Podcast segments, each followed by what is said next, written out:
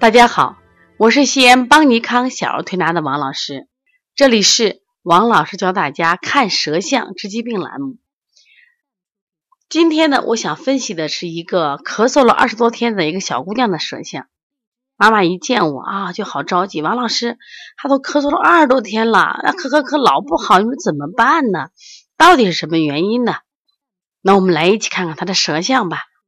那你第一印象是什么呢？首先是胖大舌啊。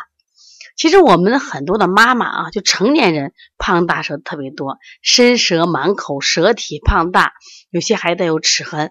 往往具有这样的舌象的人，你发现你自己特别容易累，特别容易困，说宁肯坐着不站着，宁肯躺着不坐着，就这样的人。那这个孩子其实也是这样子，他妈说：“哎呀，又懒得不得了，不爱走路，哎呀，出门了。”你要么有车，没车了我就不走，要么就背上。孩子大了啊，六六岁的孩子来抱不动了，这是胖大舌的一个特点。那第二，我们再看这个孩子，他很明显的是中间有裂痕。其实一般小孩子有裂痕的真不多，大人会多一些。我们常说裂痕是什么？想到裂痕你就想到什么呀？就是干枯的土地。他这个土地呀，好多年没有浇水了，或者没有油分了，哎，他一定要裂纹。这是什么呀？说明这个孩子体内的阴血也不足啊，或者养料不够嘛。他现在是竖纹，其实竖纹的形成往往是肝气不舒造成的，就是有情结问题。我们常说是肝旺脾虚的孩子。第三个问题，你看他舌苔厚不厚？中后区苔挺厚了吧？嗯，那孩子肯定是有积食了。我现在的小孩有积食的太正常。我说你的咳嗽跟积食有关系吗？第四个，我们再来看他的孩子的舌头上是不是点点很多？其实这个点你仔细看，它不是草莓点，它是气滞点。气滞点更说明了这个孩子有腹胀的现象，而且呢，这个孩子呢，就刚才讲，就肝郁气滞了。第五个，你再来看这个孩子的舌，他的舌前端高凸着呢。整体舌其实你看的是很微软的，但他前面有高凸，前面是什么呀？前面为心肺呀。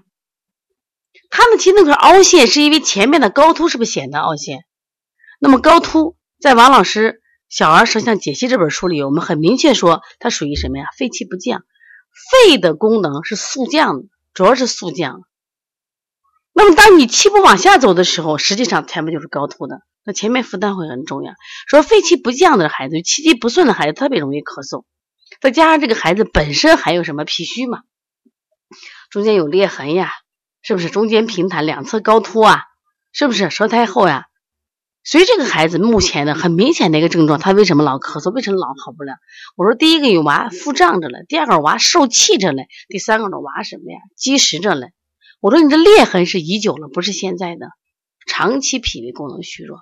那我怎么调？我说我首先调气，调脾虚脉啊，我调气机我就容易了嘛。我调肺的速降，我调什么呀？肝气的调达，肝气的调达，像我们清肺平肝、搓摩胁肋、摩丹田，都是调气的。那调肺的速降，拿肩颈分推肩胛骨调的速降。那我怎么调脾虚？外劳宫补脾，揉坤宫、揉艮宫，加上足三里，不就调它什么呀？脾虚。所以你其实知道他思路了，你这个慢性咳嗽好调不？他之所以从一个简单的三五天的咳嗽能变成二十多天咳嗽老好不了，是因为。这个孩子引起引起的咳嗽的原因太多了，主要一条在气机不顺。气机不顺主要原因在哪儿呢？就是我们像堵车了，堵车有有形的堵，是比如说像那个你见的车是确实车太多了堵着。那无形的堵是什么？就是气机这种堵，漩涡它也会堵。所以小孩的腹胀的孩子特别容易引起这样，或者情绪不节，你去拍他那个。肚子他砰砰砰响，你拍他胸胁两侧，他也是这样。前两天我们接了个小孩儿小丽人儿，那我们一拍他，他们说呀，我们终于知道了胸胁胀满什么意思。